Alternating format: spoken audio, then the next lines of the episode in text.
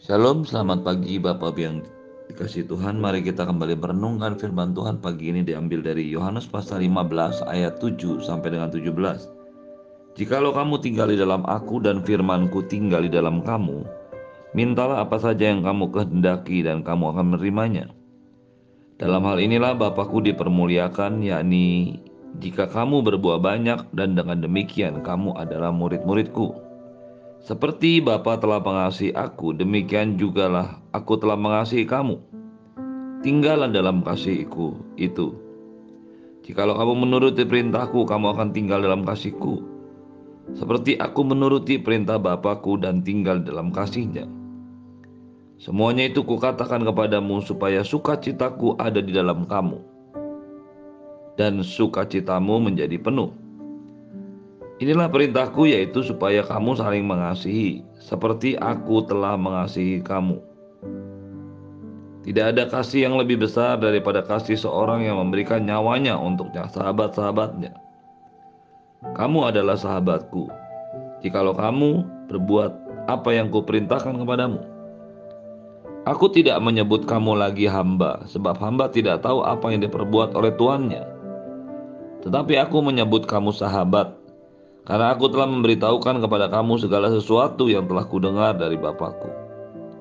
Bukan kamu yang memilih aku, tapi akulah yang memilih kamu. Dan aku telah menetapkan kamu, supaya kamu pergi dan menghasilkan buah dan buahmu itu tetap. Supaya apa yang kamu minta kepada Bapa dalam namaku diberikannya kepadamu. Inilah perintahku kepadamu. Kasihilah seorang akan yang lain.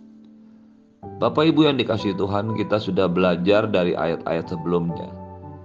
Tuhan Yesus sedang menjelaskan cerita keadaan dirinya, menganalogikan, mengumpamakan, memberikan satu perumpamaan bahwa dialah pokok anggur yang benar.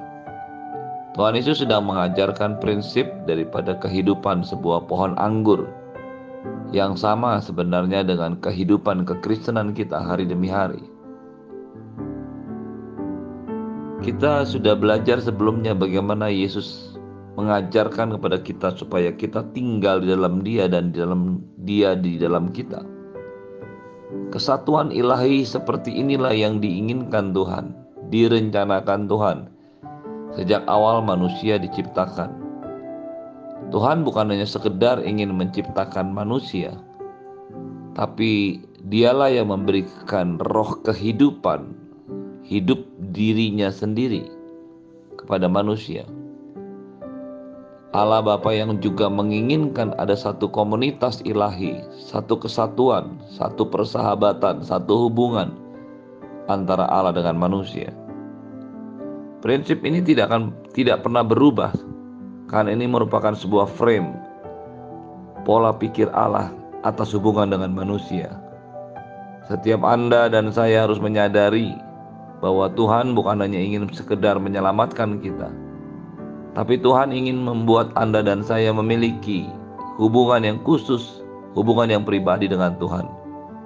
Itulah yang direncanakan dan diinginkan Allah sejak semula.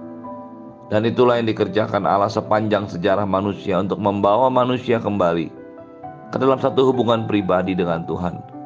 Menjadi Kristen bukan hanya sekedar menjadi orang yang beragama Kristen, tapi menjadi Kristen adalah menjadi satu dengan Yesus.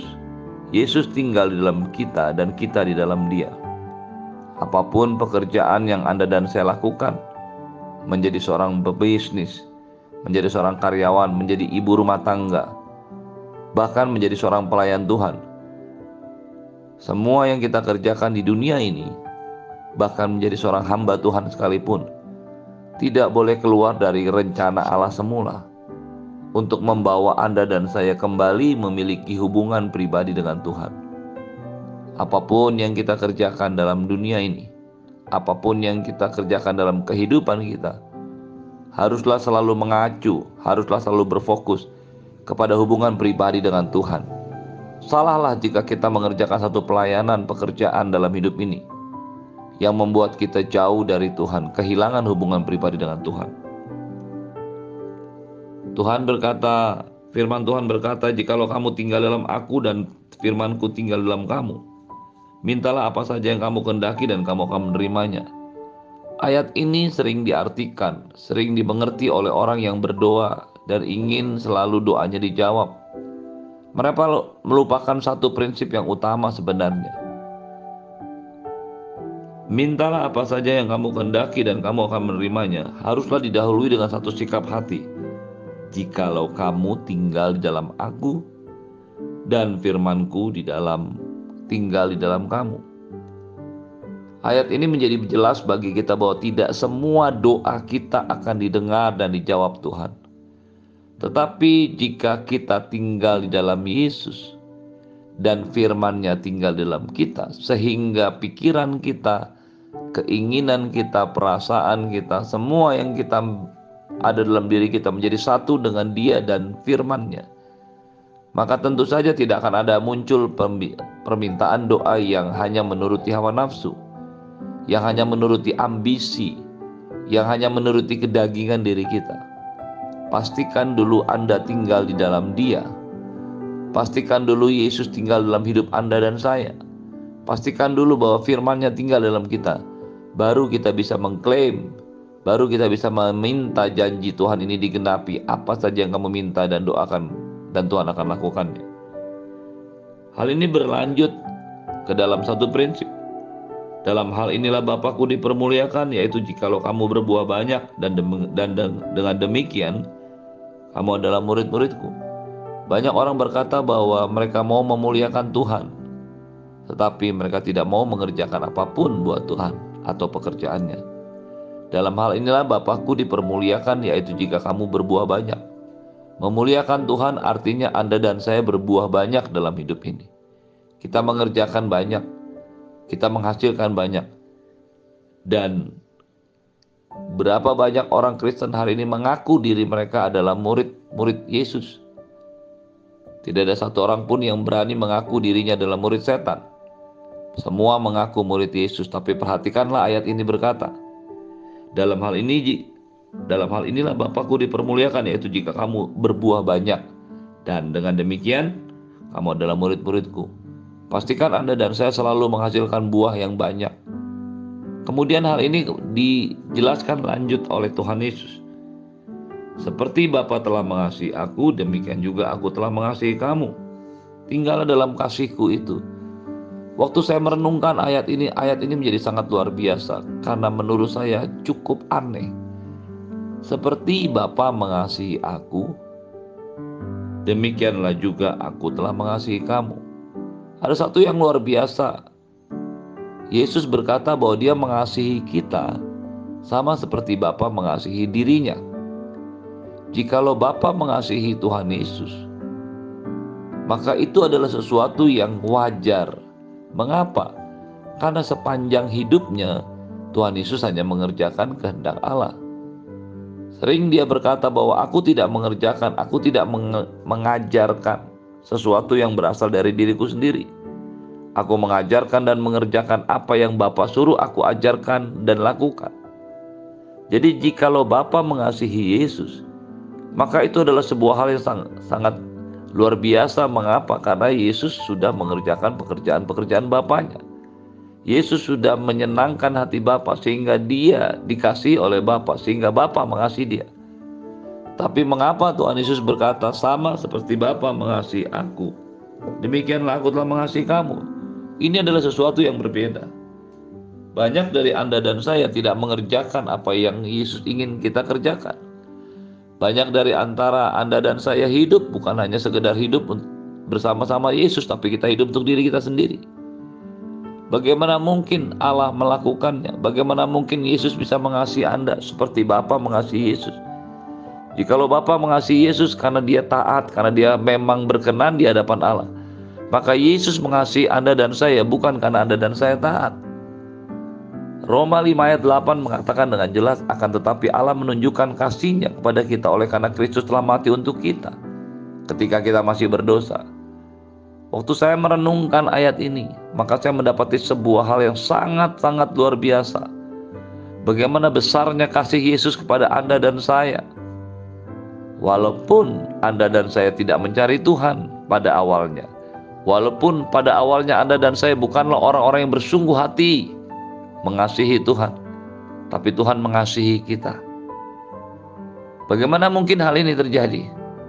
Hanya mungkin jika Yesus mengasihi kita dengan kasih Bapa, kasih yang penuh dengan kasih anugerah, kasih karunia yang besar. Ketika Anda dan saya menyadari hal ini, maka kita mendapatkan satu hal yang luar biasa dari sebuah kasih Yesus. Tapi perhatikanlah ayat-ayat selanjutnya. Kita tidak boleh berhenti hanya kepada kasih karunia Tuhan Yesus yang begitu besar kepada kita. Ayat selanjutnya berkata, tinggallah dalam kasihku, tinggallah dalam kasih karuniaku, tinggallah dalam anugerahku.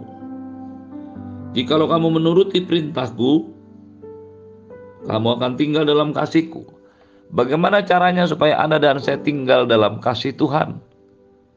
Setelah Anda dan saya menerima kasih karunia yang luar biasa daripada Tuhan, menerima kasihnya yang sangat besar, anugerah yang besar. Oleh karena dia mengasihi kita, bukan karena perbuatan baik kita. Tetapi Tuhan berkata, tinggallah dalam kasihku. Bagaimana caranya tinggal dalam kasih? Jikalau kamu menuruti perintahku. Kasih Tuhan membawa Anda dan saya kepada satu covenant, perjanjian. Betul, Yesus mengasihi Anda dan saya, bukan karena perbuatan baik kita, bukan karena kita sedang bersungguh hati mencari Allah. Seringkali justru kita sedang berontak meninggalkan Tuhan, tapi Tuhan terus mengejar kita. Tetapi untuk tetap tinggal dalam kasihnya, maka Anda dan saya harus menuruti semua perintahnya. Tidaklah adil ketika kita menerima kasih karunia Allah. Pada saat kita belum tinggal dalam firman-Nya, Lalu setelah kita menerima kasih karunia Allah, anugerah Allah, keselamatan kita, dan kita tetap tinggal, tetap tidak tinggal dalam kasihnya, tetap tidak tinggal dalam firman-Nya. Untuk memastikan Anda dan saya menerima selalu ada dalam perjanjian kasih karunia-Nya, maka Anda dan saya harus tinggal dalam perjanjian dengan kebenarannya, yaitu firman-Nya. Jikalau kamu menuruti firman-Ku, kamu akan tinggal di dalam kasihku. Seperti aku menuruti perintah Bapakku dan tinggal dalam kasihnya. Jadi, seperti Allah mengasihi Yesus, Yesus mengasihi kita. Seperti Yesus taat kepada Bapa, demikian pula kita harus taat kepada Yesus. Dengan demikian kita tetap menempatkan kasih karunia Allah pada tempat yang sangat luar biasa dan tetap menempatkan tanggung jawab kita untuk hidup terus bersungguh hati mencari Tuhan, menyembah Tuhan, intim dengan Tuhan sebagai bagian dari ketaatan kita. Semuanya itu kukatakan kepadamu supaya sukacitaku ada di dalam kamu dan sukacitamu itu menjadi penuh. Semua yang dikatakan Tuhan Yesus itu untuk memastikan bahwa sukacita Yesus ada di dalam kita dan sukacita kita menjadi penuh. Sukacita yang dalam bahasa Yunani itu kara adalah karena kita mengalami atau memutuskan untuk tinggal di dalam kasihnya, tinggal dalam firmannya. Kata disempurnakan, kata sukacita kita menjadi penuh. Artinya disempurnakan yang dalam bahasa Yunani plerote. Plerote artinya sukacita yang terus-menerus diubah, diperbaharui dan disempurnakan sehingga menjadi penuh. Inilah yang Tuhan Yesus maksudkan ketika Anda dan saya mengalami sukacita karena keselamatan anugerah Tuhan. Maka sukacita karena keselamatan itu akan terus disempurnakan sehingga menjadi satu sukacita yang penuh. Bagaimana bisa terjadi hal itu ketika Anda dan saya tetap tinggal dalam firman-Nya? Jadi anda dan saya menerima sukacita karena keselamatan. Tapi Anda dan saya juga akan menerima sukacita karena ketaatan kita tinggal dalam firman-Nya. Apa yang dimaksudkan oleh Tuhan Yesus tinggal dalam firman-Nya? Inilah perintahku yaitu supaya kamu saling mengasihi seperti aku mengasihi kamu. Perhatikan sekali lagi baik-baik. Standar kita adalah standar Yesus. Kasih kita adalah kasih Yesus. Ketaatan kita adalah ketaatan Yesus. Yesus mengasihi kita dan membawa kita ke dalam satu covenant, perjanjian dengan Yesus untuk tetap tinggal dalam firman-Nya, tetap taat. Itulah sebabnya dikatakan, tidak ada kasih yang lebih besar daripada kasih seorang yang memberikan nyawanya untuk sahabat-sahabatnya. Dan Anda dan saya adalah orang-orang yang diangkat Tuhan menjadi sahabat, yang dipilih Tuhan, yang ditetapkan Tuhan. Itu sebabnya dia berkata, aku tidak menyebut kamu lagi hamba tapi sahabat, karena hamba tidak tahu apa yang berbuat Tuhan, tapi kamu tahu aku telah menyampaikannya. Menjadi sahabat Yesus berarti menjadi orang yang dikasihi, dipilih oleh Tuhan. Tetapi menjadi sahabat Yesus itu juga berarti Anda dan saya harus tinggal dalam perjanjian kasihnya, selalu menuruti firman Tuhan. Aku telah menetapkan kamu supaya kamu pergi dan buahmu tetap.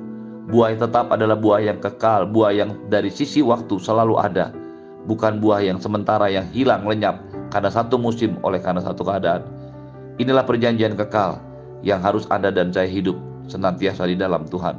Pastikan Anda dan saya bukan hanya menerima kasih karunia Tuhan, tapi masuk dalam perjanjian kasih yang kekal itu. Terimalah berkat yang berlimpah dari Bapa di surga cinta kasih dari Tuhan Yesus penyertaan yang sempurna dari Roh Kudus menyertai hidupmu hari ini dan sampai selama-lamanya. Dalam nama Yesus semua yang percaya katakan amin. Shalom.